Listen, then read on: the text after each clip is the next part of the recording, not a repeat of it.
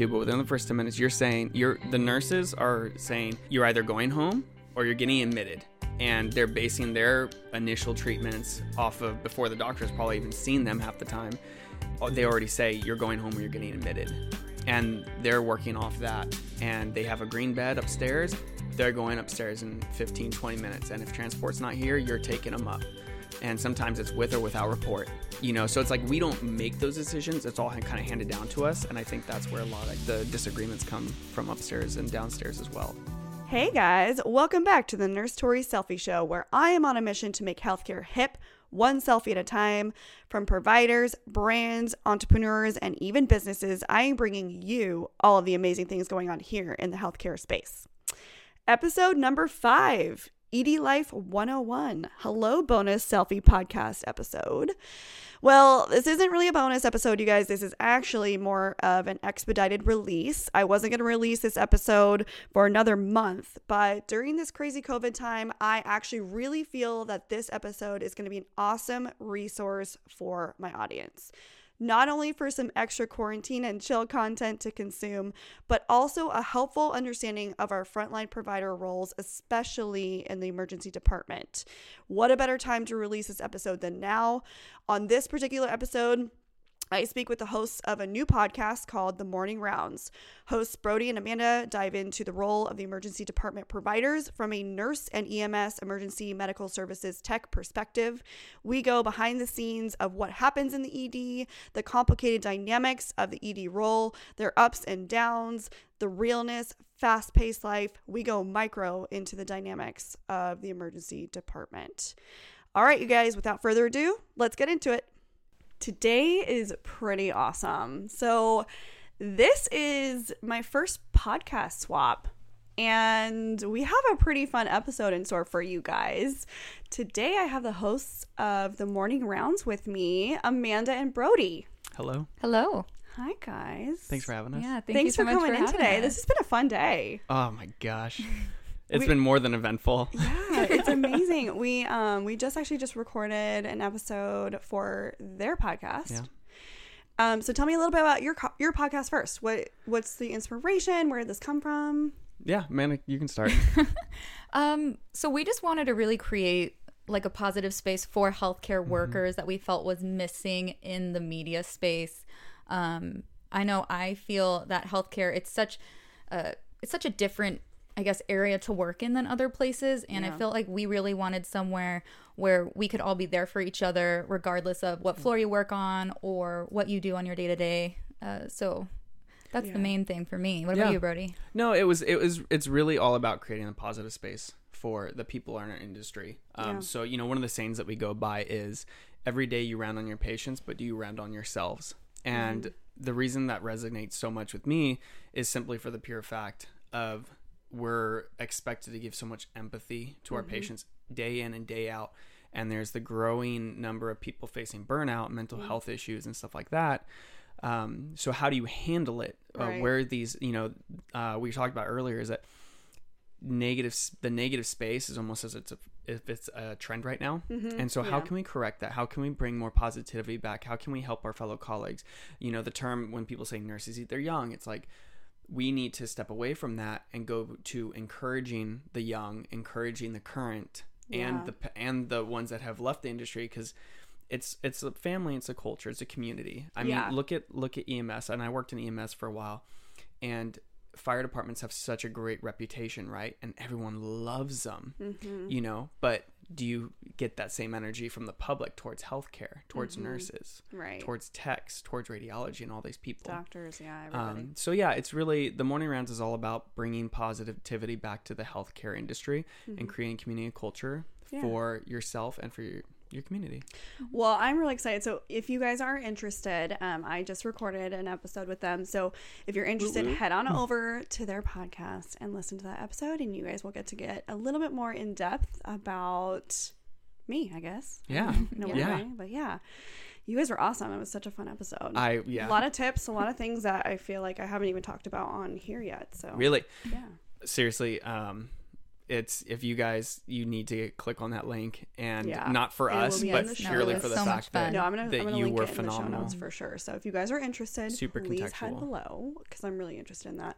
I think something that we have very similar is our goals on the topics, and so this is gonna be a really fun episode, res- very resourceful, and um, so without that, I want to dive in. Let's do it So I want to start with Brody. okay Um, part of this, what I liked about what I like is you guys are in such a different world than my my end of the world of healthcare, right? So Yeah. I feel like it's interesting because I know nothing about ER, ED. It's such a different world. And so I think it'd be really fun to dive into that. And Brody, so I understand you you're an ER tech, is that correct? correct And Amanda, you're an ER nurse. Yes, that's correct. Okay, so I want to dive into this. So, Brody, uh, how did you get into this? Tell me a little bit about your background. What led you to this? Because it's so I'm so unfamiliar to me. So, Yeah. yeah, I think a lot of people are unfamiliar with it, uh, mainly because most people that work that aren't nurses or other main roles are CNAs. Uh, so the tech role, or my specific one, is a trauma tech. Uh, we're kind of like the jack of all trades of the ER, is the way I like to describe it. right. Uh, some may not agree, but it's we don't do we our role is different from the CNA is that we are all expected to have EMT, advanced, intermediate, or paramedic experience previously, and most hospitals require three to five years on a 911 ambulance system because the your the whole idea of the of the trauma tech role is to bring the pre-hospital care so that when you have people uh, you know if they have gunshot wounds or they're in cardiac arrest uh, you know as soon as they come through those bay doors you know how to h- jump in and assist and take that care of her from the handing over medic uh, or fire department role and continue that so that the nurses and docs can start establishing new lines. Um, you know so one of our big things are offloading and then setting up intubation and getting those things ready. So a lot of time RT isn't there right away. And so we essentially perform the RT role until they get there. And by the time they get there, majority of the time we have we have them intubated already. We have the tube tamed. We're you know bagging them, um, and then they're setting up the vent. Yeah. Uh, you know, so if you have a long ETA, then the RT's there already to do that stuff. But otherwise, you have to do it. What's your background? Like, how did you get into this? So I started. So I'm 33 now, uh, and I started it when I was uh, 18. Oh, uh, so you've been doing this for a long time. Yeah, it's it's kind of all I know. That's awesome. and so um, I got into it all because I just, I wanted to make a difference, right? And and leave a footprint behind. I jumped into the military for a little bit. Okay. Um, What? Where then- did you serve? Uh, so Coast Guard, oh, okay. and then got out after an injury, and then um, I went back in later in my mid twenties to the Air Force. Um, Thank you and for your service. Left again for the injury. No, thank you. Are you Thank kidding me? Thank you. It's No. um, but the biggest thing was once I got my EMT was working on an on a rig right away and getting that EMS experience because originally I wanted to go the fire route, um, and so I got to I got to work on a fire department for while- as an EMT. Uh-huh. Uh, did swift water rescue as an EMT. Um, I got to work on helicopters while doing wildland firefighting, uh, and so all those kind of trickled in into this role of me furthering my you know my education and my care for people yeah. but when you work in the field your hours are a lot different Mm-hmm. and your pay is significantly less. I was just gonna ask what drew you to this from that. uh, really honestly when i first got into it it was in oregon uh, i was working for a great ems company and dropping off the patients there constantly. Their er was phenomenal. Their director was phenomenal. And they started approaching me hey have you thought about working here? I was like no no I'm like i don't want to work in the er like that's boring. Um, but then i learned more about it. I was like oh this is actually really cool and you drop your patients off but what the hell happens to them Right. right can i cuss Yeah. yes. This is open so- platform. We're keeping the real tea here. Exactly. I love the real tea. Yes. That's phenomenal. Yes. And so yeah, I wanted to know what happened, and it's kind of like you're, you know, I think the three of us here have those curious minds, and you know, mm-hmm. furthering ourselves and bettering ourselves is that what happens after the the ambulance? You know, where do they go? Just like where do they go from the ER upstairs? You Yeah. know. Um, and so yeah, so I got into that, started working per diem as an ER tech, and then I just I loved it. The money was better, the schedule was better, Yeah. and uh, and then I went full time, and I so I swapped. I actually went per diem on the rig, and then full time there Nice. and then um and yeah, the rest of that was history. Awesome. and then Amanda, so you are an ED nurse. Yes. Let's hear a little bit about you, your background. How did you get into this? Okay, Give well, the- my, my story is a little more boring uh, than Brody's, but um, I've been an ER nurse for six years now. I guess it'll be seven in May. That's crazy. Um, but I'm from Atlanta. I was born and grew up there. I went to school there, uh, played soccer in college there. And then I was an ER nurse there for two years in inner city Atlanta, got tons of experience. Uh, then I decided I wanted to be a travel nurse. So I came to Los Angeles.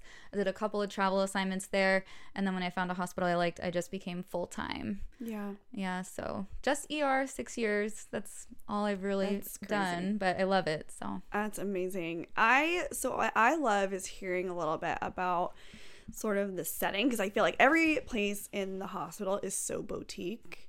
Especially, I feel like the ED. You guys, are, it's just a, such a different world, and I think we just don't know.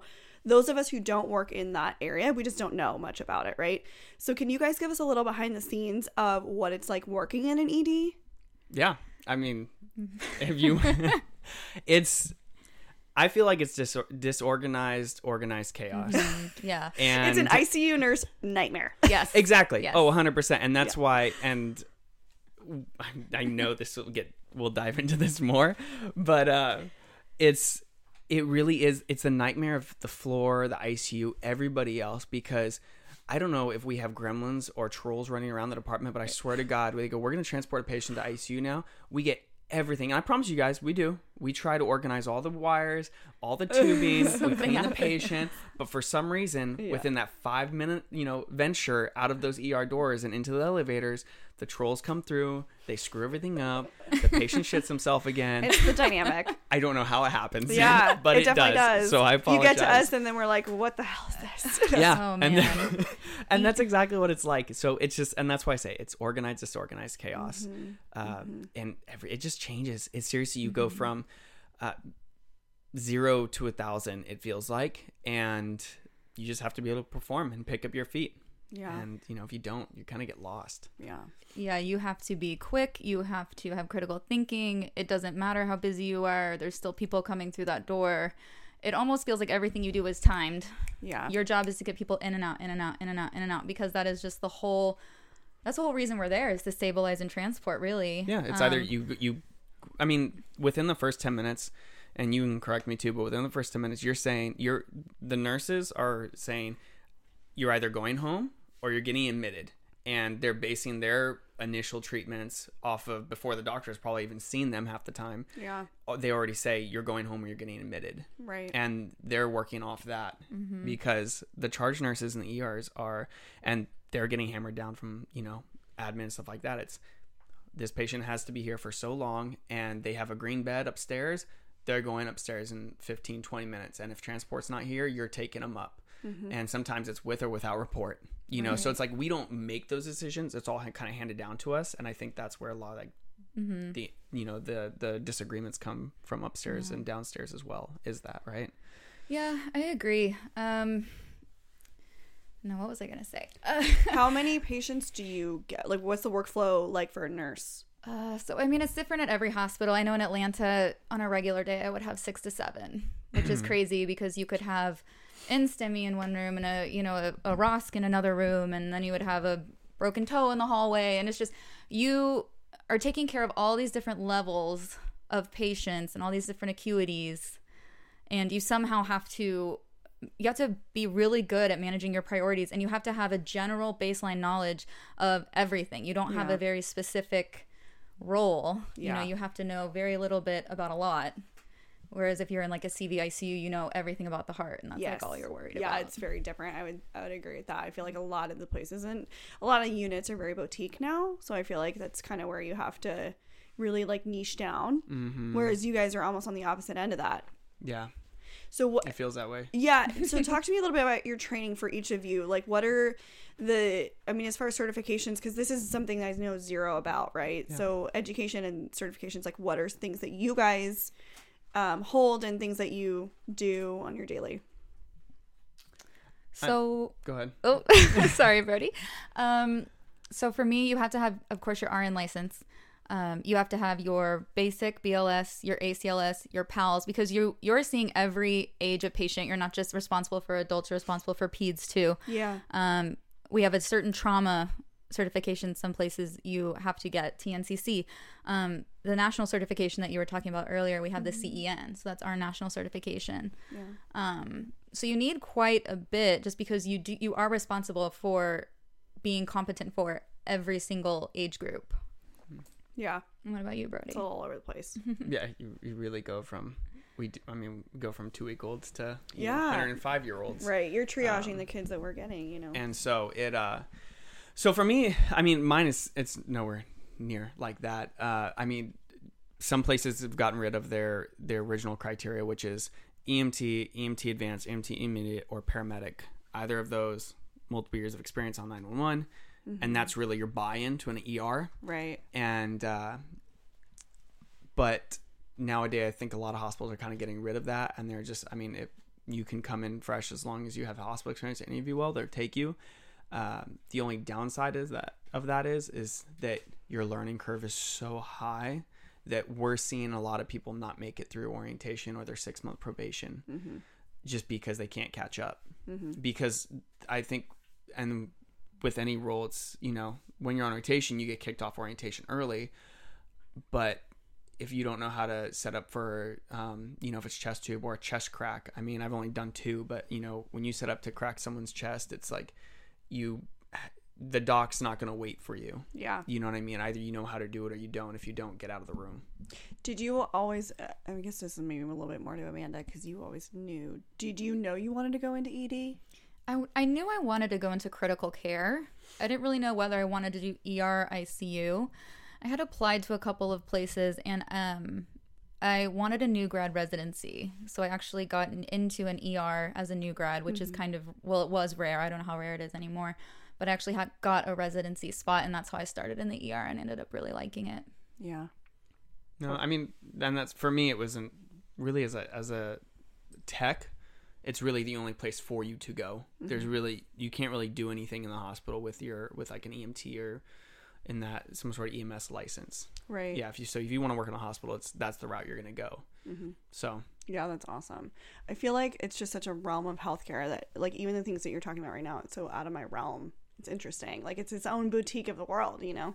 yeah it's I, and I, I feel like that is with every floor though i mean we're just as equally different as you know icu or nicu you know or med surg or tele whatever it is Yeah. So, something that I feel like, I mean, I don't know how it is in your realm of the world, but I feel like something that we're all really feeling right now is the pressure of healthcare. Mm-hmm. And I'm curious what your thoughts are on. I feel like the turnover rate would be you guys. You're on such a fast pace. You know, like, is there does mm-hmm. that affect you at all? Like, how do you guys feel about that? It does. I mean, I think the biggest, honestly, probably one of the number one reasons for burnout in in ER realm Yeah. is because of staffing. Honestly, I mean, so from a tech's perspective, you most places desire to have two techs for the Right. night shift. Um, so and we don't get a certain amount of patients. So our our department is the whole department. You know what I mean? Um, and so they would prefer to have two to kind of even that load out, but otherwise it's one tech. And then if you're asked by you know ten different nurses and two docs to do something, you're the only person that to do it all. And so and we have the same issue with you know mannequins talk about nursing is that um is is really the biggest I, biggest relation to burnout I feel really is just staffing in most places Yeah. in the ER at least. Yeah, I mean, it is your job to get people in and out. And I think being an ER nurse, you know, you see people come in and you kind of have to be a detective. You have to figure out, okay, we don't know what's wrong. Okay, let's probably order this, let's order that. And I, it's weird because it's different every day in the ER, but it's the same kind of tasks. You're going to put in an IV, you're going to get blood, you're going to get Yeah. some sort of radiology. Um, you're going to give medications, you're going to reassess your patient. And then it's like, are they going to go home? Or are they going to go upstairs? Yeah. And then guess what? You get another one. Yeah. And then guess what? You get another one and another one and another one. And that is just your whole shift. I mean, there's sometimes I, I see 20 to 25 people of the whole cycle and it just gets, That is and- so insane to me. yeah. And I it's just- like, and all the emotions are- that come with that. People come in and, you know, everyone is in pain. Nobody knows what's going on. And then you have family members calling you on the phone. What's going on? Well, we don't know. We just got the patient. Yeah. Um, You're triaging a lot, exactly. doing a lot of triage. and a lot of tasks. yeah. Yeah. Well, and you're also, you're, I mean, I think, I mean, nurses are kind of like firefighters in the sense too, is that they're in, in RER is that you're constantly putting fires out Yeah. left and right. Um, because you go from, you know, somebody who just found out they're, you know, they have cancer and they may have a couple months to live out of nowhere. And then you're going to the next room and you're dealing with somebody with the stub toe. Right. You know, and there's somebody else with flu-like symptoms, and you're having to play with your, these emotions, not for yourself, but also on your patients. Now, Yeah. you're having to literally change 180 degrees every single time you exit a room because sometimes our patients stand in the doorway Mm-hmm. and look down the halls and just wait for you, and then like, hey, excuse me, you know. Yeah. And I think that it's I don't know, and you get loaded with four patients too at Mm-hmm. the time. You know, so if you get rid of three, you're getting three brand new patients. Yeah. It's not. It it's doesn't like here. Let's just give you one, and we'll give one over here, one over there. You're like, Sometimes you're the "Thanks, only one with rooms. I was so far behind on the that Karen charge thing. nurse I love who it. just wants to overload you. I like the haircut in Karen, by the way. Yeah, I know. I referenced that. Thanks, Katie Duke. Love you. um, so something that I feel like I really enjoy is being able to provide resources in like an actual real team moment for potential newcomers into the nurse world, tech world, CNA. You know, if you're trying to get in healthcare. So can you guys give a little picture about? What is your day like, like from start to finish? Let's go micro on this. Like, how does your day start? What's your flow you want like? to go first? Sure. Okay. Our, I mean, I feel like ours is so simple compared to yours. I know it's so simple. we um i mean our day is simple. Really you want to and this i'll kind of i'll say it in a way that maybe helps people that are aspiring to go move from ems and come into the tech world Yeah. um, just to create more of an outline uh, and also remember this if you go to interview as well because this is just a little nugget for you I love nuggets. Give lots Is that- when they say what do you expect or what do you think the day-to-day life um, of an er tech is? And you say okay well when i first show up to work i'm gonna clock in i'm gonna go to the charge nurse. I'm gonna say hey where's my section today? If it's really really busy and there's no charge nurse there and you don't see your name on the sheet you're gonna look for the busiest thing in that department and you're gonna go help out with it regardless okay?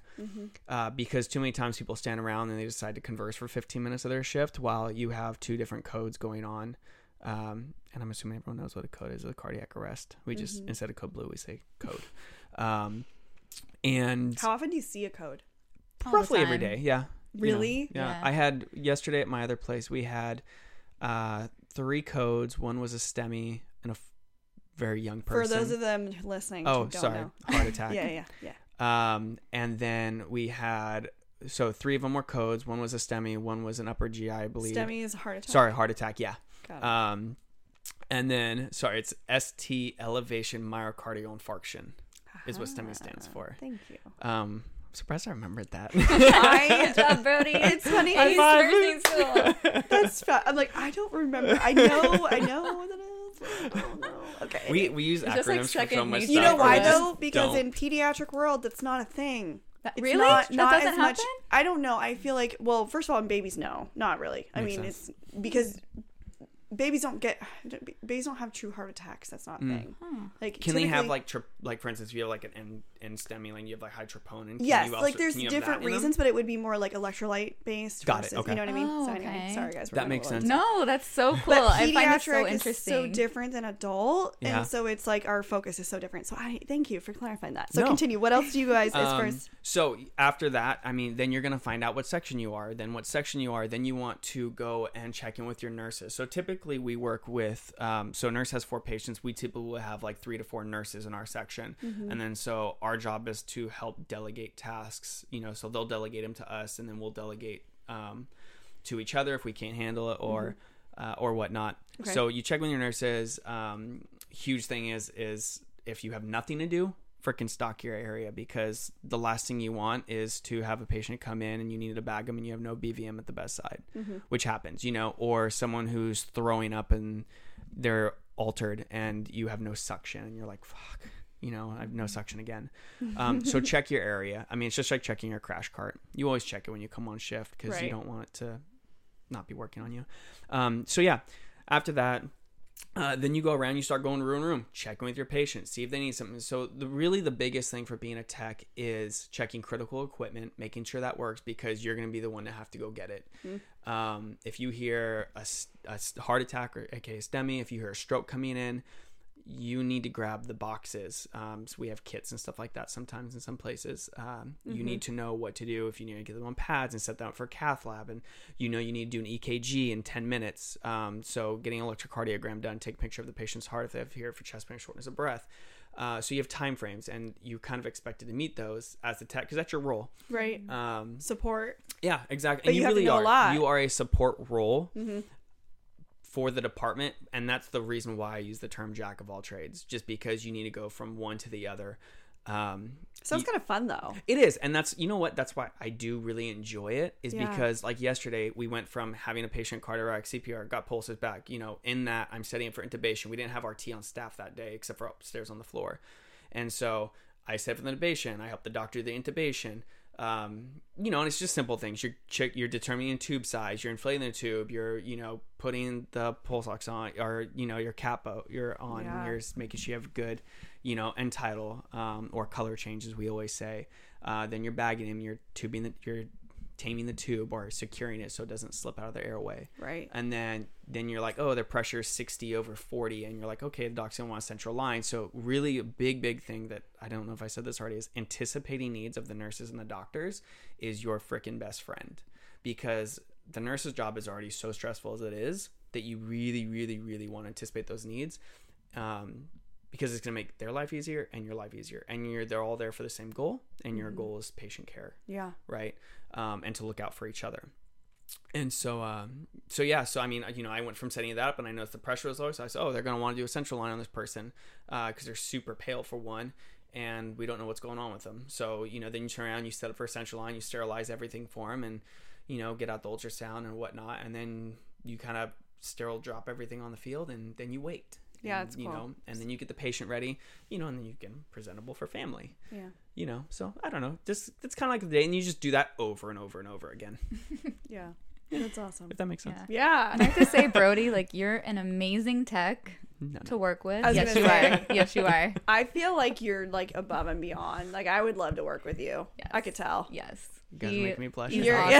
yeah. i really don't like compliments No, but you deserve at it. You deserve it. No, Oh I my think that's really cool because I do think that's such a thing where you like take pride in what you do. You can tell. You can really take pride, and I think that's something i that appreciate that I feel like I, you know, I really appreciate that in other providers where you can see like they really love their craft and they just get really good at it and they become like the, you know, that's something that I'm really passionate about. I think getting really good at what you do. That's why like you said earlier on our on on the recording we did earlier was that really once you decide what you're gonna do really go all in Yeah. um, because it's gonna make a world of a wor- world of a difference When you're coming in with so much experience from outside world, which I think is super cool.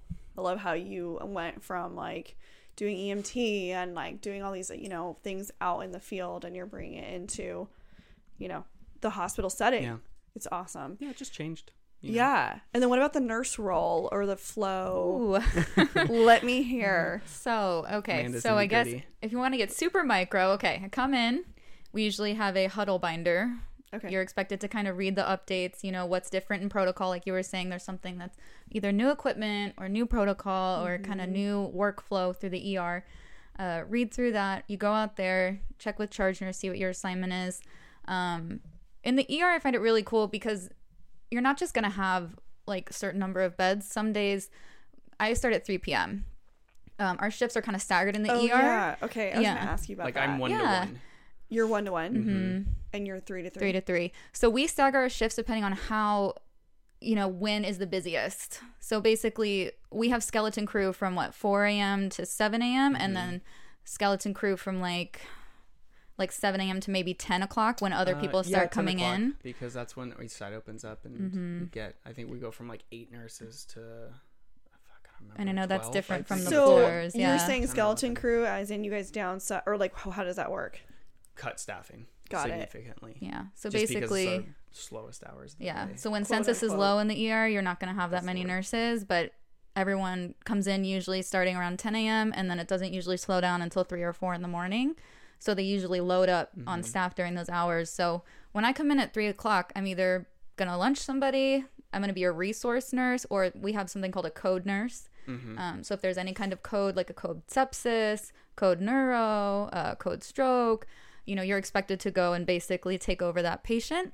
Um, or you can get assigned to an assignment. If I do get assigned an assignment, um, most of the time I just do a quick uh, eyes on the patient, make sure that there's like, you know, at least one set of vitals, then make sure that they're stable medically. I know in trauma assessment, you have an across the room assessment. Mm-hmm. That's usually what I do first. And then a lot of it is just prioritization after that. But when you first come on at three o'clock, you're getting like if you're getting an assignment, you're typically I would say ninety eight percent of the time you're getting four patients within mm-hmm. like five minutes. Oh, yeah. Yeah. Yeah. Okay. That is insane to me. Yeah. And a lot of times, um, you know, they're in the middle of their workups. They're not going to have everything done. You're not really going to know what's going mm-hmm. on. So for me as a nurse, are they alert? Are they breathing? are their vital signs okay? if oh, not, guess what? Everything else can wait. Are you alive? okay. I'm not even joking. When I was in Atlanta and I had seven or eight patients, like, yeah. all right, cool. You're alive. Awesome. I'm going to go peek on my next person. All right, cool. You, I know a lot of times we get shit from the floor. Sorry for cussing, but Do it. Go, girl.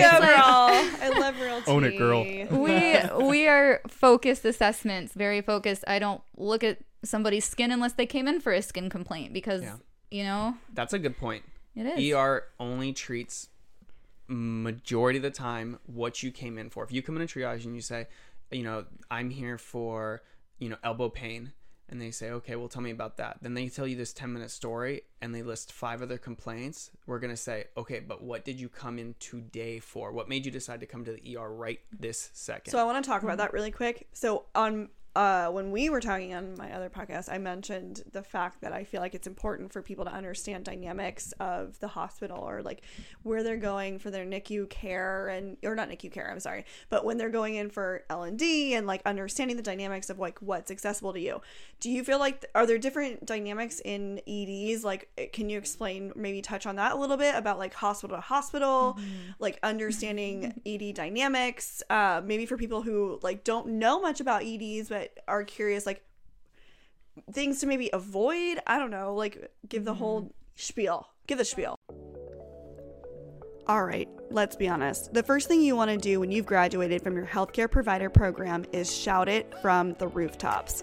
Tell the world I have earned that degree, license, certification, and then display that new role with pride. At the same time, it can be very nerving feeling like you need to know everything. As you know, I'm over here all about the tips, the things to bring your life efficiency. That's why I am so pumped to bring you the perfect addition to your healthcare provider badge Scrub Pocket. Scrub Pocket was founded in 2009 by an emergency department nurse. Perfect fit for this episode, wouldn't you say? As you've learned, healthcare providers work in many boutique areas. Scrub Pocket has created personalized badge cards with awesome reference cards designed to help you on your crazy shifts and it's clipped neatly behind your ID badge. This company offers the most comprehensive accessories for all of your healthcare needs from badge cards, badge reels, trauma shears, economy scissors, brain booklets. These products are great fits for all walks of healthcare professional life. From nurses, doctors, NPs, PAs, pharmacy, radiology, paramedics, EMTs, CNAs, the list goes on. The cards are waterproof, plastic, lightweight, they will not add bulk to your ID badge. Some information is beginner level, such as vital signs, but other cards are more advanced. Think EKG ruler and STEMI cards. For all of my ED providers out there, there are quite a few ED specific cards as well. They even have a set of ESI cards for you. What I love about them is I don't need to take out my iPhone. I just flip over the ID card and there's my information. So, head over to check them out at www.scrubpocket.com forward slash Tori. Check out their amazing selection and claim one for yourself today. Thank you so much to Scrub Pocket for sponsoring this episode. All right, you guys, back to the show. So, as it. you were saying earlier, there's different level NICUs, right? So Right. ours is actually opposite of yours. When we say we're a level one trauma, that means that you have all of the resources, you have all the doctors on call, you have basically everything at your disposal, and then it goes level two, level three, which is more like a minor trauma, and then level four, which is, I mean, you have like an X-ray machine basically. Um, And so when you do go to a hospital, you know, most of the time your level ones are going to be your community hospitals, your larger hospitals, um, where you get a lot of transfer patients, a lot of specialty patients. Um, I've worked in a couple of different ones. Level ones do typically have higher staffing levels, they do have more resources. Um, you know, it is kind of hard to figure out what level they are, though, unless you really do some digging. Right. Because a lot of patients, they just come in through the ER and they kind of assume that the resources that you have in each hospital are the same, but it actually varies a lot depending on where you are. When do you think is a good time for people to to go into an ED? 6 a.m. 6 a.m. 6 a.m. Like, yeah, four to six o'clock. Yeah. Okay. And um, what symptoms do you actually think are, are valid for an ED? Mm. Like, because I know what I'm getting at is navigating healthcare, right? Because there's Yeah. ways to use an ED and there's ways not to use an ED. Absolutely. If you were talking to a patient or someone who's like, you know, what would you say is appropriate? Like, Mm-hmm. yes, go to the ED versus, hey, make an appointment with your provider. yeah. Chest pain, yeah. uh, shortness of breath, any kind of stroke like symptoms, you know, weakness on one side. I mean, coffee grounds, aka like if you uh, you know if you're vomiting up blood or um, or pooping out blood and stuff like that. Uh, I think that's the- you know we get that question. So we have a, ter- a role called greeter as a as a tech or a triage tech. Um, so we sit out front, um, away from the triage booth where like the nurses are, and so when the patient first comes in, they get re- registered by the regis- by registration. Uh, we get their vitals and just kind of say, okay, what is your chief complaint? You know, what are you here for? And uh, we'll put those vitals in and make sure that they're stable. And this is where that pre-hospital care kind of really helps. Is that you're assessing, you're not diagnosing, but you're assessing, and you're gonna. I'm gonna run back to Amanda and say, yo, dude. This dude needs to get the fucking back, you know, or I'm gonna say, you know, okay, come grab your seat right here. Hey, Amanda, you know, height, weight, vitals are in kind of thing. Um, shit, what was I saying? Uh, but s- what was your Um, go, I don't even remember what I. no? So I'm okay, getting and- ta- we're getting on a good tangent. You have I to know, be right? really good at assessing, especially when you're out front in the waiting room, because you can have a 98 year old come in and they'll go, "Oh, Brody, you know, she's just not been feeling well. She's been really fatigued." yeah, And a lot of people just say, "Oh, well, she's she's 98. She's gonna be tired." Mm-hmm. But you know, fatigue is actually one of the number one symptoms in women for heart attacks. Mhm. Yeah, So you know, you have to really know your stuff because a lot of times you're not gonna have a doctor right there to see Yeah. that patient. yep, right. Sometimes it'll be two, three hours they're in the waiting room, yeah, and Yeah. you really have to know, okay, you know, she should go back soon, or Mm-hmm. you know what, they can wait a little bit to be seen. yeah, Yeah. And remember, we're you know we treat we treat, and I just remember what I was gonna say before, but we treat based on acuity. We don't treat because you're first come first served basis. We treat based on acuity. So if you're here for wrist pain, um, due to a, a mechanical fall or something like that, okay, like if you tripped and fell, Yeah. you know what I mean? That's going to be a that's going to go to a different area of the ER. Some call them green zones, some call them fast tracks, but you're going to go to a different area. Now that area might be getting bombarded because they're doing stitch after stitch after stitch, which takes longer. So you might wait two or three hours, or you might go in front of the people who are level three patients who have you know need an IV and fluids, um, aren't necessarily that sick, but they need to. You can't give them IV and fluids in like a fast track area typically. You know Yeah. everything's done like oral, right? Yeah, and a lot of times you won't even get a room. I know a lot of people come to the ER and they expect to get a room, but I mean, unless you are really sick, you're going to be in a hallway, or sometimes you're you're not even going to be in a bed. You're going to be in a chair. Yeah, some hospitals now are discharging from the lobby. You'll you you'll you'll come into a triage booth. Doc will see in the triage booth, say, "Okay, go back, wait in the lobby." You're if everything's clear, you're gonna get discharged from the lobby. But going back, just so I want to make sure your question gets answered, was that um, when you're in triage, you're it's uh you know we can't have to be we have to be smart about this because you can't diagnose. And if we say something about um, with your question earlier was that if we answer that in the wrong way, it's considered diagnosing about what people should come into the ER for versus maybe go to urgent care or something. Right. So people come in and say, "Oh, hey, you know, I have this, this, and that going on."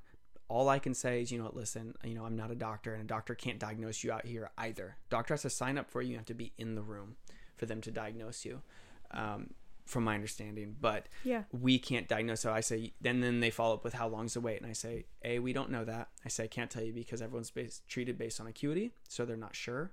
Um, and B, I said, I understand you're here for wrist pain. If it's something you feel like is an emergency and you need to be be seen by an emergency care physician or doctor, then you absolutely check in. um, Right. but that's at your discretion. And so I always emphasize the word emergency um, because A, it might say, oh, maybe this is an emergency. And it happens.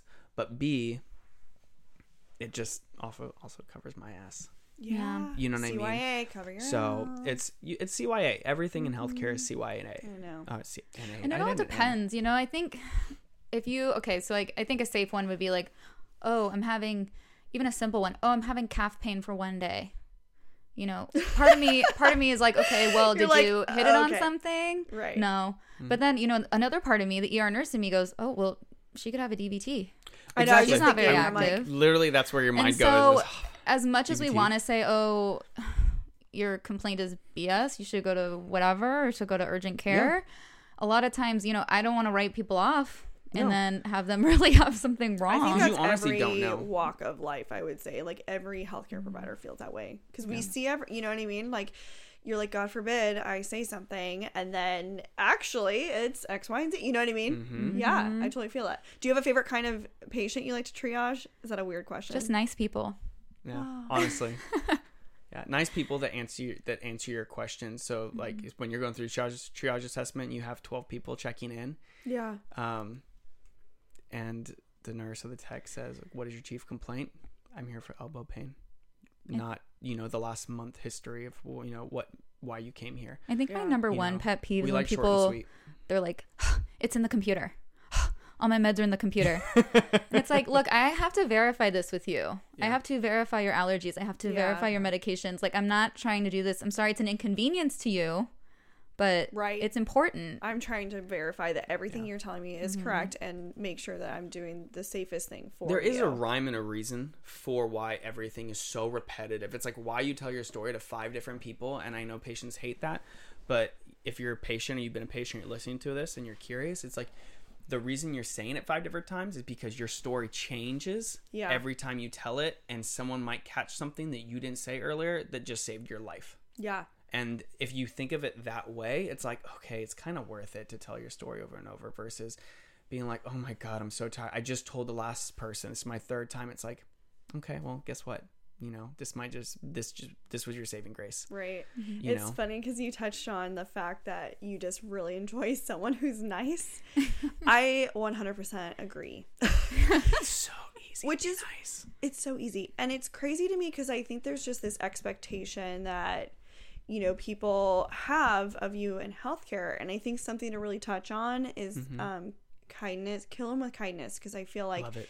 Ultimately, as a healthcare provider, I'm really trying to help you. Mm-hmm. And I will say, there are healthcare providers out there, we all know them, Mm-hmm. that are not the nicest people or come off the wrong way. But for the most part, I would say a lot of us just, I think just kindness really goes a long way as a seriously. patient Yeah. and someone seeking help. You know it I mean? goes both ways. Yes. It seriously does. And I get it. If you're not feeling good, I understand. Like you're in pain. yeah. That's very valid. But at the same time, it's like you don't have to treat me like this because mm-hmm. you're, you know what I mean? It's like just be mindful. Mm-hmm. Like mindfulness is good. Mm-hmm. Mindfulness of how And I'll be honest, I've had a couple times where I've kind of went off on patients and it wasn't necessarily, I mean, it made me feel bad. And I'm like, I'm not going to do that because it makes me feel bad internally. Like, you know, no matter what the patient's doing to me, like, I am the nurse. I am the, I don't want to say authority figure, but, you know, I kind of am the authority figure in this setting. There's no reason for me to get upset, even though I want to get upset. Yeah. You have to be able to push that aside and separate that and not take it personally. Right, and you know what? You it's you can't take it personally, um, and it's very easy to because sometimes you can you you feel attacked because people will, and this is patient and coworkers. Sometimes your coworkers having a bad day and they offload their weight onto you for no reason. You're like, where the did that come from? yeah, yeah. You know what I mean? But it's the same as if a patient offloads their you know their frustrations on you, and it's it's hard to not feel like you're being personally attacked. So that is difficult in aspect, but at the same time, it's we like you're saying your authority figure, right? You're like I feel bad for going off on a patient, Yeah. just because mm-hmm. I f- I don't want to go off on them. Like I just feel bad, mm-hmm. but you kind of need to get rid of the notation of that the only that patients are allowed to scream, cuss, swear, kick, spit, piss on Yeah. towards a healthcare provider, but we can't say, cut your shit. Right. Like otherwise, you're getting out. What's You're the getting kicked worst out. thing that's happened to you? Have you been kicked, bitten? Oh All god, of yeah. All of it. All of it. Really? I was sitting in the in a booth one time, and I mean this a little different because it was a PCU unit, which is psych, uh, psychiatric care unit, built in our ER at my trauma hospital in Oregon when I worked in Oregon before, and uh, and this guy, these doors are locked by magnets, and door flew open somehow. And next thing I know, there's 220 pounds coming over the desk, computers Yeah. flying everywhere, and tackling me It's a to the floor. thing. And I was just like, "What the hell?" Next thing I know, I'm like getting hit. I'm like, "Okay," but and that's where in that aspect, it's like, "Sorry, but you know, it's. Uh, I mean, I I put a patient in the armbar a few months ago, and you know, Do you cuss at your patients? absolutely. You know, I'm so glad that we have text there because as a female nurse, you know, especially in the ER, you do get psych patients and you do have psych holds where as much as you want to maybe kick them out of the ER, you can't because they're on a psych hold. I've been told, "Oh, I'm gonna kill you. You're a fucking bitch." You Yeah. know, People find you on fat social media and send you cow. death threats. and you just you can't take it personally. Yeah. I've had urine thrown at me. I've yeah. had feces thrown at me Wow. Mm-hmm. and as much as you want to go off on them like it's just for me i'm like it's gonna make me feel bad internally so like i'm just gonna walk away Yeah. Yeah, absolutely. Don't don't argue with people. it's And- not worth it Okay, I'm gonna address this really quick because this happened yesterday. And it Give the tea. me off Give just because you're all about your real tea.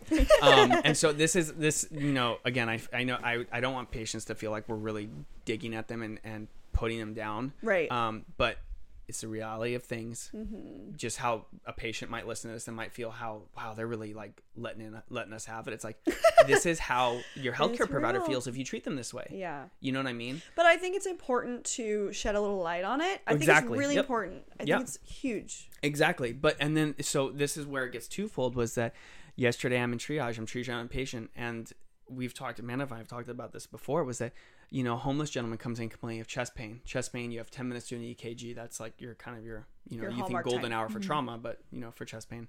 And um and you live especially if you live in Santa Monica, you know, you're like, Oh my god, there's so many homeless people and a lot of them are rude. It happens. Oh well, it is what it is at this point, right? Yeah. Water under the bridge. Um, I'm triaging a patient. I can't go help him because this other hospital um, does everything based on a kiosk. There's no registration to greet you and stuff like that, so it's kind of unfortunate. So you you tap a screen, you scan your ID or type in your info, right? Um, he said he couldn't figure it out. I said, okay, I'll, I'll be with you in a minute. I can't. I have to finish triaging my patient first. Okay. And I had two more people in front of him. Um, so I asked a security guard to say, hey, can you help him sign in really quick? Just that's all. And uh, so instead of going to the computer and saying, hey, you know, let me walk you through this, you know, me personally, I would say, okay, like, what don't you know about this? You know, instead of me just doing it for you, let's both learn. And, you know, he stood away from, he stood five feet away from the guy and says, what, you don't know how to do this? And I'm like, huh? and the homeless homeless guy's you know saying no no no and he's like he's like so you're telling me you don't know how to put your fucking name in a computer and i looked over i said you step away i will take care of it and i was baffled because it makes me so mm-hmm. mad that just because he's homeless patient's never been here before you know, I looked up in computer and all that stuff. He's never been here before. So it's not mm-hmm. like you have your regular visits that are always rude and abusive and stuff like that to Yeah. healthcare staff where you're like, listen, I'm going to keep a 10 foot guard and I'm not going to cater to you. Right? Mm-hmm. You don't have to be rude, but no, we're going to be cut and dry and you're here to be treated. That's it. Out. You're, bu- you're done. Bye. Yeah. But the fact that this person was just totally neglectful that you don't know his background, right? Yeah. Regardless if he's homeless or he walks in with a million dollars in his pocket. Yep. You don't know if he's a veteran, that he has PTSD. You don't know Mm-hmm. If he was abused or raped as a child, Yeah. right? I mean, he, he walks in and he's talking to himself with his hands, you know, to his face like he's quivering in a corner. Yeah. And you're like, everyone's human. So something I think I've by now I've already released this, but I uh, And yes, sorry, cut you keep on that, but I just want to say, you know, I did. I pulled this guy aside and I said, "Listen, if I ever see that again, I was like, as long as I'm out of here, you're not talking to anybody yeah. like that again." Yeah, it's crazy that you bring that up because I opened up a lot about my brother's bipolar. Okay, And beautifully you did that. um he we went through hell with his situation and mental health to me is so on the forefront i do i do know in the nicu setting something that we deal with quite a bit off oftentimes are opiate moms we call them drug moms, but I like to, like opiate addicted, Mm-hmm. you know, a lot of things. And something I always, you know, when we're talking or giving a report, I think it's interesting because I've kind of shifted my mindset in the way I'm giving report Yeah. and explaining mom's history because in the NICU we give mom's history as a primary part of our report, right? Okay. And mental health, you know, for me, I'm like, rather than saying drug addicted mom, I'll say, you know, I'll explain the situation. And I feel like it's interesting because I've shifted my mindset because I've dealt with with mental health in such a real way. Mm-hmm. And I think that's something a huge thing. Can you guys speak to maybe the mental health that you see on the daily in your EDs and how you mm-hmm. guys handle it? You want it like uh, mental health in terms from our the pa- type of mental patients we see, or Type patients you like see and the type of maybe like how do you how do you handle it? I mean, what do you guys do? I mean, it's the ER, right? We see I mean, every single type of behavior, you know, possible. Yeah. Um, I don't know, which I feel like we oftentimes see people at their lowest and at their worst. And I think it's really Mm-hmm. necessary to keep that in mind. I always try, like, if I Mm-hmm. see a, a young woman come in, I always try to, like, imagine that that's my sister. Yeah. And I know that, like, a lot of times as healthcare professionals, it's easy to be like, oh, she's back again. She's like, you know, this A frequent person. flyer. Yeah, she's always, you know, blah, blah, blah, and all this a real stuff about her. Um, but you know, Mm-hmm. like Brody said, you really have no idea what's going on, and it it doesn't take. Just be nice. It doesn't take much. Mm-hmm. They'll probably tell you their story, and more than likely, like there's a reason. I won't forget. I had this uh this male patient. He was probably like in his 40s. Uh, like had a psychotic break. Like totally wasn't talking at all. Like wasn't responding. We gave him medication. We found out he was off his meds for three days because he had gotten kicked out of some sort of rehab. And he was really depressed about it. Was and living on know the this streets. at first, right? Probably. No, no. And then after his, it was like a total Yeah. 180. Was just like totally thankful. Was the nicest person, and I'm like, you and just, now there are people, people that probably judge that mm-hmm. person because he was, you know, bipolar and being an asshole. yeah. I, I mean, I could have, I could have been that nurse bad. that's like, oh my god, Yeah. you know, whatever, like treat them like a piece of trash because he's like, you know, having a psychotic break. It's no, like It's they're crazy people. to me too because that bipolar person you're referring to is like it's funny because I'm like that was my brother. I'm like my brother was the guy who was a an a- absolute asshole to, you know, the police officer and banging his head and doing all these things Yeah. and off his meds and I'm like I was that family member that would have had to be, you know what I mean? And so Yeah. it's crazy to me to feel like shifting that talk and being like, look guys, like mental health is a real thing. You don't know what people go through. And I would say as a I, you really don't understand what it's like until you go Yeah. Mm-hmm. through it personally. And I think that's been a big thing for me is like you know, I had moments where i my brother ended up in the ED or in trauma one situations Yeah. several times. So I'm like, I, I understand that. And I feel like Yeah. from your guys' perspective, I could only imagine the amount of things you're, you're seeing. And so it's crazy because I'm thankful for people like you who really see it that way Yeah. and really do care about the patients regardless of the situation. And I know so many other family members do as well. Yeah. Mm-hmm. But that's why, you know, that, and that's why when it comes to, you know, a nurse having four patients and, you know, what one of them, there's a good chance that one of them's a psych patient and that nurse just had to deal with that whole situation. Um, and they could have been verbally, you know, or physically assaulted by that patient. And now they're, the charge nurse is like, you know, hey, can you go take bed three upstairs now? Yeah. They've been waiting for 30 minutes for their bed. And they're, the nurse gave a shitty report, maybe, right? Right. Um, and it's like, okay, but you don't know why they're giving a shitty report. You don't know what they're dealing with down there, right? Just like we mm-hmm. don't, you know, the nurse not, not know what's what they're. They might be a full ICU unit, and their second patient is fucking overloaded and is totally kicking their butt. But it's the things you don't have control over, you know. So we have a little more empathy towards our coworkers and our peers, and that's one of the biggest things. That's really one of the largest things of mm-hmm. like the morning rounds is like, and I know this too. Is just it's just like having empathy towards your peers Yeah. is it not just your patient is so Yes. fucking important I was just having this conversation with a nurse the other day. Uh, this is being a critical care float Mm-hmm. now and going through so many units has given me such perspective for real on I other believe it. units. And, you know, there's times where I'm like, well, why was this IV so shitty? Why was this like that? And I'm like, oh my God, why wasn't I thinking like, that nurse had six other patients and was doing this or this and this or you know oh it's okay they didn't get to that i will do this instead like i you know it's my patient now it's my responsibility like i just think having a little compassion for each other is huge Yeah. it's big like think it outside seriously the goes box. a long way right and it's just it's so simple that you wouldn't think about it Mm-hmm. but it's the simplest freaking answer Yeah. that that we have and it's the best answer Yeah. in my opinion It's the little things. I know um, the hospital we work at, we have this whole calling report policy. Oh, you're supposed to call report, and if the nurse isn't available, you have to talk to the charge. And if the charge is not available, you're supposed to write it on this clipboard.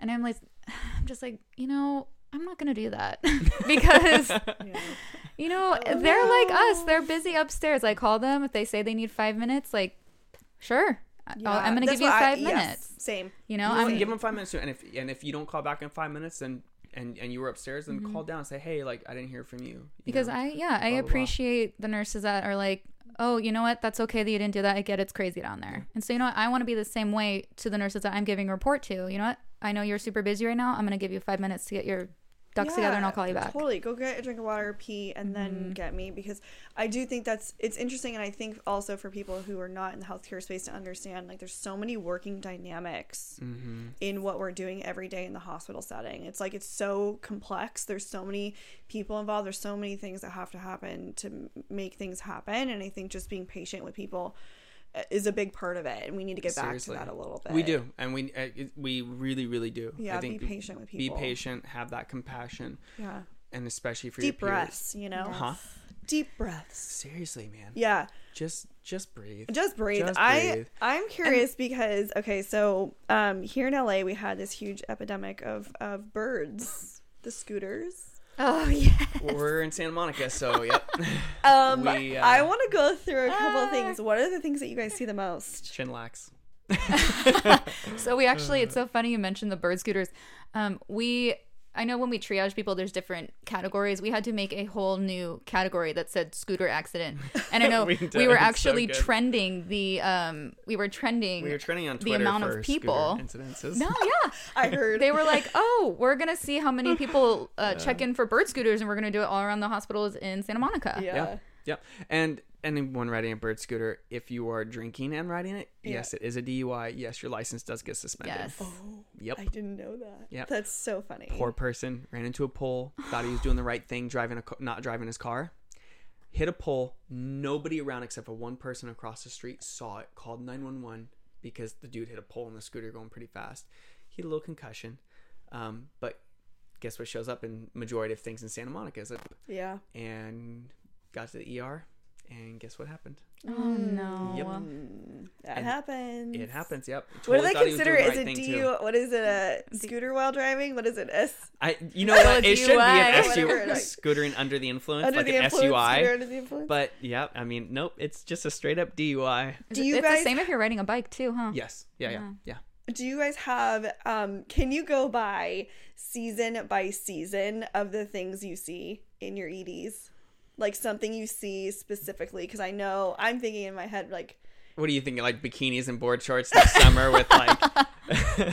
no, and you know, okay. No, so yes, actually, it- what I but re- it is though. We get like in the summer, you get especially in Santa Monica, Mm-hmm. you get people in their bikinis and their board shorts coming in because they stepped on stingrays. Yeah. Oh my like, God. and it's very common in the summer, right? yeah. Um, a lot of you get your heat strokes and that kind of stuff. Yeah, in that's the what I'm- winter, you get hypothermic homeless people a lot of the time. Okay. Um, you know, A you're lot talking of flu in the, the Exact- winter, of course. Oh course. my yeah, flu in winter, spring, which I want to say, and probably Jinx and everyone listening to this in the future is gonna find out where I live and you know threaten me, but it's a second actually pretty decent year of flu. In my, I honestly feel like it. This last year wasn't that bad. This year wasn't that bad compared to three and four years ago. I feel like we're getting it late. Like We I, are I was it. expecting to hold in the ER. That's okay. oh, sorry. No, I was going to say the same thing. I'm, I think it came late. yeah, Think so? because Yeah. we we're just now starting to hold beds in the ER for admitted patients, and I mean it's February. I was expecting this to happen back in like November, December. So I, That's true. This is Last maybe because like it's my too. first season uh, working more in the hospital setting out of the NICU. Mm-hmm. I feel like this year has been in the pediatric world has been absolutely insane. The peds, everyone's influenza A, RSV, influenza B. Like I feel like we went through wave one of flu, and now we're in wave two of flu, and it's just. You know, I think ugh, it, this year has been nuts. We are busy. The children's hospitals right now. I mean, by the time this airs, it probably it will definitely not be. But it's interesting because uh, flu season was at nineteen twenty was nuts. But I'm yeah, season wise, you guys tend to see things like uh, you know, Yeah, I definitely would more say than- yeah. like warmer weather, you're gonna see more like but broken bones, more scrapes, um, more like scooter accidents, uh, more like drownings. Um, colder weather is more like infections, hypothermia, Mm-hmm. um, more snowboarding accidents, which is weird. We actually have people. They're like, "Oh yeah, I drove from Mammoth," and then I, I'm like, "What?" yeah, The guy who broke his femur in two places, he, or no, sorry, his hip in two places. He drove from Yeah, I had a guy that oh, broke Years his his three vertebrae, and he had driven from. Oh, I remember Mammoth. that one. Guy He had had, like, pick him- I had to missed- get him out of the car. Oh God, He I was felt tall. so bad for Oh him. my god, I have an inguinal hernia felt too, so I was bad for like, him.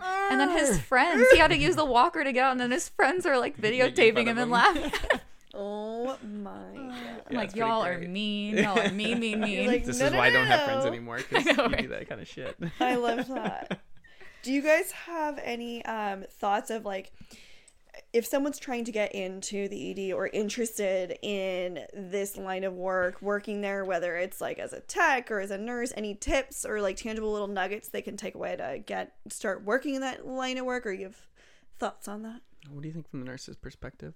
Um, so I think, I mean, you we can teach you things. You do not have to be like the smartest, but you you have to have the right attitude. You have to Mm-hmm. be quick on your feet. You have to be a team player. Um, you have to have the initiative to want to learn more. You can't be a know-it-all. That's like my number one pet peeve as well. When I get nursing students, we're like, "Yeah, I know. Yeah, I know."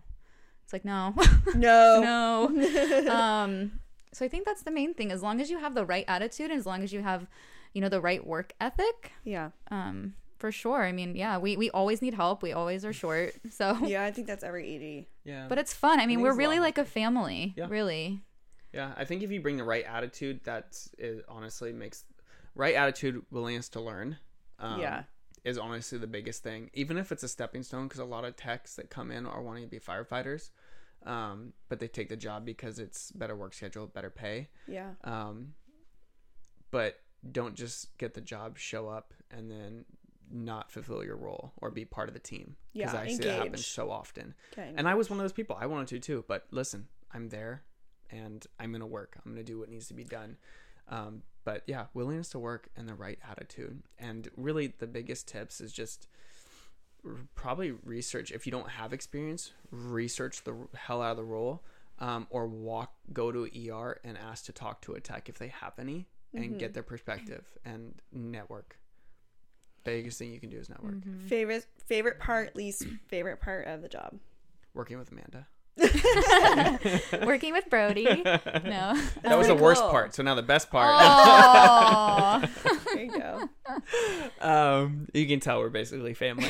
Yeah, I love that. Uh, m- my That's probably my best part, honestly, is just the dynamics of it all. Um, I really like when it's just not gone to shit in the whole place, but really like gone to shit in my area yeah. because I like having to run back and forth. Like one of my favorite favorite all time experiences, and I, I I know it sounds morbid, but you know we had um you know we had a trauma with three pediatrics that came in. They got hit by a logging truck in Oregon, um and it's and I've had that happen multiple times, and it was you get all three MCI incidences or mass casualty incidents where you're getting multiple people at one time, and it's like everyone can need something so much stuff has to get done and you have so many people to stabilize and and help fix especially when all of them have you know messed up airways and broken bones and this, this and that. And you're like Right. it's just that chaos factor. And i think if you want to be a tech in the er you have to really really kind of want that aspect of things because that's where you're going to learn the most. And that's when you're really going to shine as a tech. You know what i mean? You get people notice the things when you go are like oh you know do you want me to go help you clean your patient Yeah. you know people will notice Oh, those yeah. things but if you really want to make a difference know how to work under pressure and just jump in and do know how to assess patients and read them from the like a you know pre-hospital standpoint Yeah. so and then i don't know i don't worst you- part honestly worst part negative coworkers Ah, yeah. 100% i can't if i ask you how your day's doing Mhm. I get you're busy. I get you just got four new patients, or I get, you know, the nurses are hounding on you. But listen, that's mentality. Yeah. That's not real life. I mean, I'm sure I know I've had moments where I'm like not my best. Sure. No we all have days, we all have shifts, and where you're overloaded and overwhelmed and you're just like but I do agree with you. I think there's but there's the certain people Right, and it's the same thing That- as the same people for time. yeah, that just Just- carry that negativity. I'm like, there's zero reason why you, if you are not happy in your job, change it. Right? We were talking about this on on uh, your interview. show earlier, like, yeah. I I feel like there are far too many things in this healthcare world for you to do to be miserable at your job or not happy or a, a participating member of your unit or engage. You know what I mean? Like, it's just it.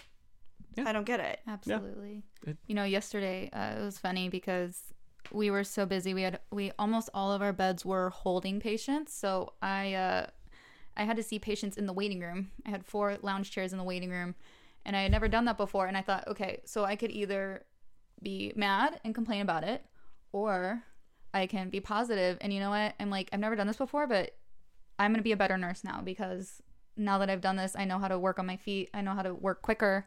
Yeah. And I think I was like, wow, they chose me to be out there in the waiting room because they know that I'm capable of my own. And I thought that was like a compliment. You know what's funny? I had a similar situation at a NICU. It was a community hospital. Uh, you know what? It wasn't NICU. It was actually a PEDS unit, and they were overflow. This was last year. RSV. This is me two years ago, actually now, and they were overflow, and we had to operate in a completely different wing, and uh, where you're. It was essentially like I was kind of operating by myself with three patients uh, off of the unit separate and you know grabbing supplies doing all these things trying to figure out you know charting this is not transferring getting meds doing all these things. And i was it was a big pain in my butt. But i honestly did i was like you know what? I'm just gonna figure this out. And i feel like it's funny because i i found myself becoming much more of a resource because of those shifts. And like now all of a sudden i know where to get x y and z mm-hmm. because of mm-hmm. that experience or i know how to do this charting or i know how to do this because of you know it's just interesting. Like you mm-hmm. grow in those moments and i think to embrace it take a deep breath embrace it and just run with it. Absolutely. Yeah, you know? Those think- those are the best situations though. yeah. You know, when you actually get to learn and all that stuff, and you think it's going to be a shitty situation, yeah. and it's totally new, but it's it makes you that much better of a person, and Yeah. of a nurse of a or care a tech. provider Yeah, Amanda, what's your exactly, least care favorite- provider? yeah Um, least favorite best part my least. Okay, so I know earlier and we were like kind of talking about the nightmare patients, but I want to say we do get a lot of really, really amazing patients. Um, my favorite part of the job is just genuinely helping people and actually helping people who are like just so happy to have health care. Uh, that's just amazing to me. I mean, I want to say 80% of what we see in the ER is isn't really acute, you know, it's nothing really dangerous, but it makes up the 20% that I really feel like I make a difference. It just totally makes up for it. Um, yeah and then the worst part, honestly, you know, I kind of want to say, I don't want to say the direction healthcare is going in, but I don't really like how some management has placed more importance on like customer satisfaction, especially in the ER. Sometimes I feel like I'm more of a Yeah. waitress than a nurse. yes And I feel like i think we all feel that way yeah, and so I kind of just wish we could get back to what's really important, get back to are our patients taken care of? Are our patients healthy? yeah So, I feel very strongly about that as well. I think so for dynamics of people that are listening to this, the way that hospitals are getting reimbursed now is very much based on patient satisfaction. Yeah. And it's really hard because I think that the the factors, you know, everyone remembers the negative. And it's interesting because that affects uh, us in a very big way. It can actually affect our our raises. It can affect everything and I think you don't I think why I like platforming this is because people do need to understand the dynamics of what's going on and get the real understanding of the the realness behind our roles and it is it's a very like HCAHPS scores everyone's chasing those HCAHPS scores and for those of you listening like they're the bane of our existence like as a healthcare provider because you feel like you're catering to people in a way that i don't think it's helping you ultimately like it's not ultimately helping you i think it's mm-hmm. like i yes do i want to be able to give you resources and educate and do all these things but it's becoming like you said much more of a waitress position versus i'm actually here to get to provide you care mm-hmm. and good health care. Yeah. Like I can't focus on that anymore. Instead, I have to focus on the charting. I have to focus on am I appeasing you and rather than giving you like real things and real Mm-hmm. and being able to focus on those things, we're having as healthcare but we're stretched very thin. Yeah. And I think people that's a very big real dynamic of healthcare is we're stretched so thin. It's a business, right? We were talking about this earlier. It's a, it is a business and I get it organizations have to make money you know and you guys healthcare people pay good money for healthcare and they want good results but at the same time i think we do need to get back to a little bit of what are we doing in healthcare? Like mm-hmm. what what value? What are we trying to keep people healthy trying to keep people give them resources? Like mm-hmm. be can we get back to that a little bit? I would agree with you. It's a really good healthcare doesn't mean that your whiteboard's filled out correctly every time. Yeah. It doesn't mean that I stood at the Oh foot of your bed and catered to every single need of every second of every minute that you were there. yeah Good healthcare is, hey, guess what? I'm sick. You fixed me. Awesome. I get to live another like day. thank you and i get yeah and I yeah. mean, I don't know what else you want, what else people want, and well, I it's get your it. They life, do surveys. right? Like if you want to be healthier, ultimately, Yeah. I mean, okay, there's a place for hospital. There's a time and a place for hospital, Yeah. especially when you're sick and Yeah. Mm-hmm. when you are that absolutely. But there's a little bit of this, like the yeah, I would agree with you you know, very much. I think we're all feeling that in healthcare a little Mm-hmm. bit of like. You know, I think in order for people to really, um, I, I think understanding the dynamics of what's going on, and you know, we're all short staffed. We're all feeling it in Yeah. that way. Like it's like, uh, sometimes there's shifts where I'm like, my head is just above water. yeah. You know, I think the only thing that makes that hard, and seriously, correct me if I'm wrong, but what makes that aspect hard of like burnout and short staffing is that you still have the same patients regardless. So it doesn't matter. Yeah, you're probably going to see more patients if you turn them over faster that day, but you still only have four patients, right?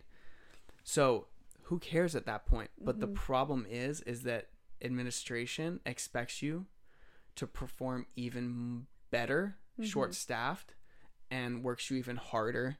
And they still want you to pay. They still want people in the lobby to wait two hours, four hours, versus saying, you know what? Sorry, you're gonna have to wait six, seven hours today to be seen because we're not gonna freaking kill our staff. Like mm-hmm. Yeah. that's where the short staffing comes into be a Yeah. problem. It's not listen, short staff, I can't help that. So if I go into work, I'm gonna be like, like, you know how many short time there's so many times and you know, we have one tech when we're supposed to have two. And I'm like, I don't care. Like I don't look at my schedule. I know when I work, that's it. I don't care who I work with. But the problem is is that when you show up and they're like, "Hey, you're gonna have to do fucking 200 more things." It's like mm-hmm. you know, in the same amount with the same amount of resources. It's like yeah. that makes things difficult. Like let people wait. What are some myth- things you guys want to myth bust about the ED? That we're lazy and we don't know our patients. Oh my god! Mic drop. Whoa. I These mean, are really nice mics, so I'm not dropping. I it, have but- a I have a mole. My sister's an ICU nurse, so Aha. me and her have tons of discussions about this. No, I just How does your if you get a bad report from somebody, like for instance, I took over for an assignment at 10 p.m. last night, and two two of the patients had beds already, but the nurses weren't ready. So I was like, okay. The nurse before me was like, I'm either gonna give you a report or I'm gonna have the next nurse give you a report, but she doesn't really know the patients. And they're like, that's fine, just have the next nurse give it. I call and they're asking me all these questions. I'm like, look, I I literally had the patients for five minutes. Like, I'm gonna read the chart to you.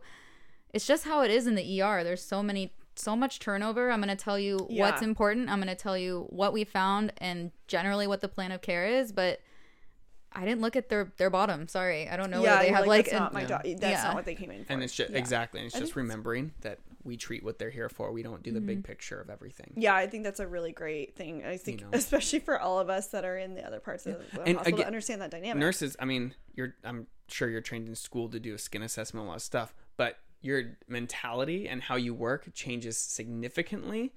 Even for a tech coming from an ambulance to to the ER, it's like your your what you do changes significantly depending on what specialty you're in now. Yeah. So you're gonna lose a lot of the things you learned in school or that maybe you did in your last specialty, and you're gonna gain a bunch of new tricks, right? yeah, So like you treat what they're based on, but you're not going to be like, okay, they're here, let me do a head to toe skin assessment.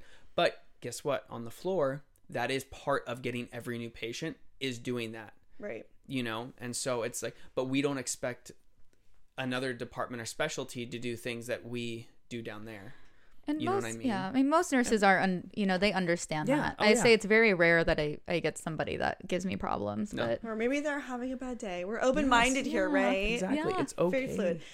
So obviously ED is a very stressful job. What do you guys do to unwind? What are your hobbies? Like what do you guys do on your days Mm. off? What does that look like? I don't know. What do I do? I work a lot. Yeah, I know. we both have two jobs. Mm. Um, I have a dog. I have a husky, so I take her to the Mm. dog beach. And my one of my other passions is traveling for sure. I always um try to give myself at least like one international trip a year and then like two smaller trips. I also go home a lot to see my family. Um so that's really nice. That's usually what I do to kind of recharge and what about you? Hmm. I think I just. I don't know. You're married and or boyfriend, girlfriends? Married. Married. I'm married. And- Yeah. Brody's a robot. Brody's He just works all the time. I mean, that's cool because that means you're really good at what you do. No, it's just it's uh honestly when I rewind, it's just I sometimes just either like to go on a hike or work out, um, or just hang out with the missus at home. Like sometimes I just don't I just want to sit around and not do anything. Yeah, unwind. mean? Well, now you're a podcaster, so you can't do that anymore. I know. well, and that's why, you know, I went from working five, six, 12 hour shifts a week and doing a bunch of extracurriculars and going back to school to now I'm, you know, like, okay, I'm only doing three and four because, you know, our podcast is, it's just, it's demanding in Yeah. a great way. You're taking it seriously. exactly. And it's, we have such a po- so much positive feedback from it already that it's I like, think this community is the podcast community is amazing. dude, they're so supportive. It's so cool. Like I, the immediate moment when you, I think you DM'd me, Brody, right? Mhm. You were like, "Hey, like, can we?"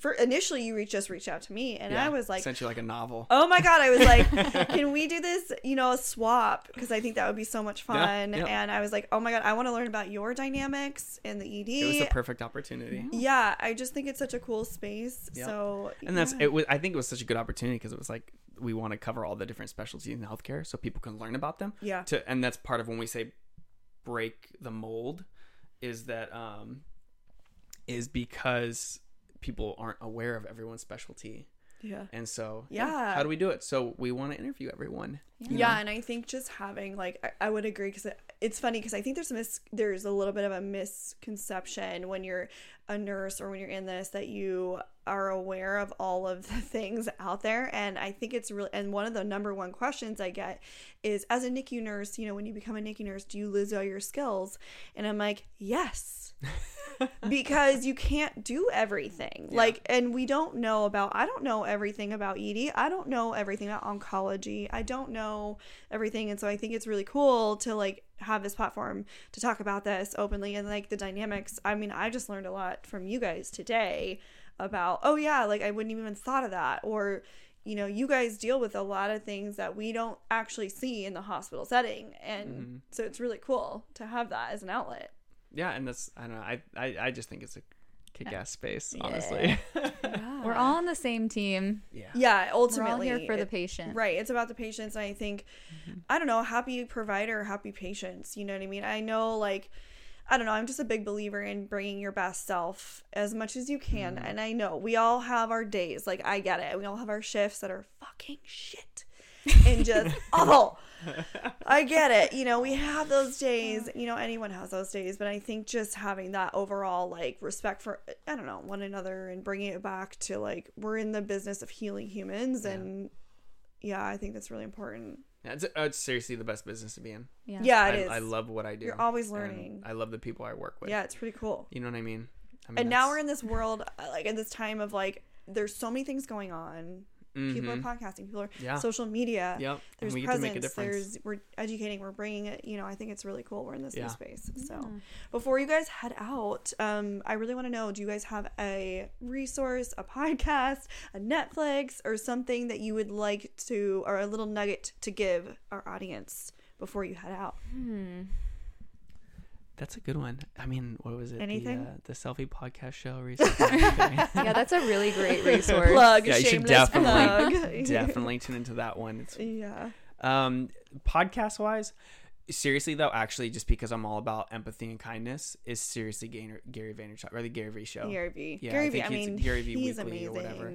it's just You'd I have to be living under a rock to. Yeah, he's amazing. if you want to feel like your life is in a rut and you want change and you don't know how he's seriously the best resource and you know and he's uh you know an immigrant from the soviet union him and his family so they came here from nothing and turned so many things from Yeah. you know liquid to gold kind of thing i guess you could yeah, say everything he touches. exactly and it's just like just because you're in a bad place doesn't mean you can't get to a good one Right. and and also you know what i mean nobody ever knows this, and when i'm kind of sympathetic to certain things is shit i was homeless twice in my life you know what i Oh. mean and so it's like and i feel people feel for people and it's like i get it like Yeah. everyone has a background you know and i don't talk about mine ever especially on like social media just because yeah, that's like that vulnerable state. Yeah. You know what I mean? It's like, eh, like, am I there? Do I want to? Do I care? Um, and for me, I just don't care. Past is the past. yeah. You know what I mean? Can I talk tap into that a little bit. Shoot, bit? yeah, go ahead. What was the situation? Um, so the the first time was with family dynamics. Um, uh, you know, dad's an alcoholic, drug addict kind of thing. Mm-hmm. Yeah. Um, there was family abuse in there and stuff like that, and Yeah. you know, just when happens when the cops, you know, kick Yeah. down your door and mm, that kind of stuff, and you know, we got in a fight and SWAT team came and all this stuff, and um, yeah. and uh, and so there was that whole thing, and so we basically uh, court ordered separation more so for the safety of kids, um, you know, and so for the last time, the long after seeing my dad, the longest time between that was me throwing him through a wall, like at the age of like was it fourteen. Wow. And I was like, and so for the longest time, the next time I saw him, he was in jail with short hair, missing a tooth. You know what I mean? And now he's great. He's super sober and all that stuff. Him to death. And this is where I believe that regardless of how bad your past is, I'm not, I get bad things happen and, and being a victim, but I don't believe in, and this is just, this is probably super inconsiderate of me, but I don't believe in really playing the victim role oh, because oh, we have you will love it's, we have two episodes that are literally highlighting that exact topic. So yeah. Yeah. well, I think My people- brother's being one case. I think Really? He, he talks about that. and every everyone faces that and so it's hard to be you know it's hard for these certain situations and that's why it's like i, I, I get it you know and the second time uh, you know when i was 16 i accidentally definitely accidentally don't worry because my mom hears this she'll kill me but it was accidentally i got emancipated and we didn't find out till i was 20 because she found the emancipation paperwork and somehow we both signed it from my school so i left uh, we we we had nothing we were living out of a garage um, and hotel room to hotel room, and then out of our car when they got separated. Um, and my mom lost her jobs and this, this, and that. And so we ended up just taking both the cars that we hadn't lived out of and moving to Florida. And we moved to Florida where she was from because her dad also had cancer at the time, so we were taking care of him. Uh, didn't want to finish high school there, so I worked during uh, a couple of the hurricanes during the summer to do hurricane cleanup. And my grandfather bought me one way ticket back.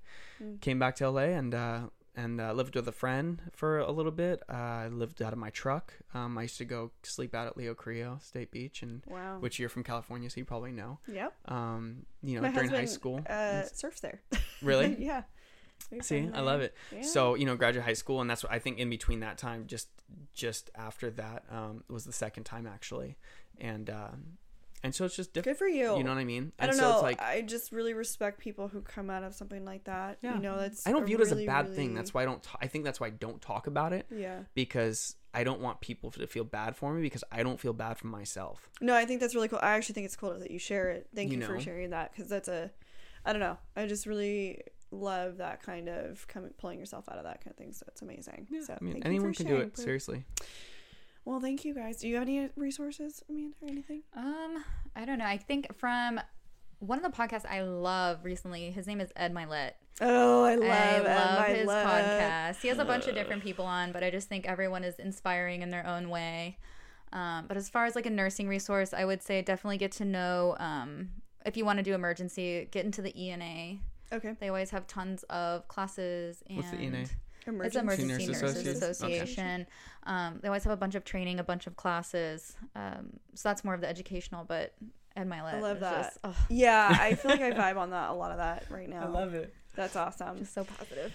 Well, thank you both for being here so much. This day has been amazing. Seriously. Thank you. Thank you for having us. This has been so Awesome. much I really fun. appreciate your time. Thank you. and- all It was it was a blast. Thanks, guys. All right, next time, guys. Thanks. Thank you so much, you guys, for listening. I truly value your time and look forward to bringing you more Cellfie shows. In order to support the show, please head over to rate and review the show. Let me know what you think. I really want to hear from you. Please be sure to follow us on Insta at C E L L F I E podcast. Make sure to hit that subscribe button. You can find all of our episodes on www.tipsfromtori.com and be sure to check out those show notes below. Uh, there's a lot of information down there about our guests and sponsors. And thank you so much for listening. Catch you guys next time.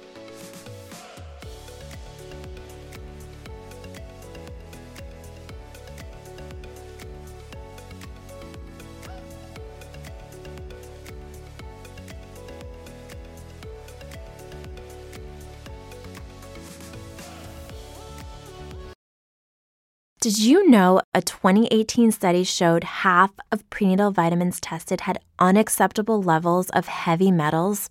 I'm Kat, mother of three and founder of Ritual. When I was four months pregnant, I couldn't find a prenatal I could trust, so I created my own. Ours is made traceable, third party tested for heavy metals, and recently earned the Purity Award from the Clean Label Project.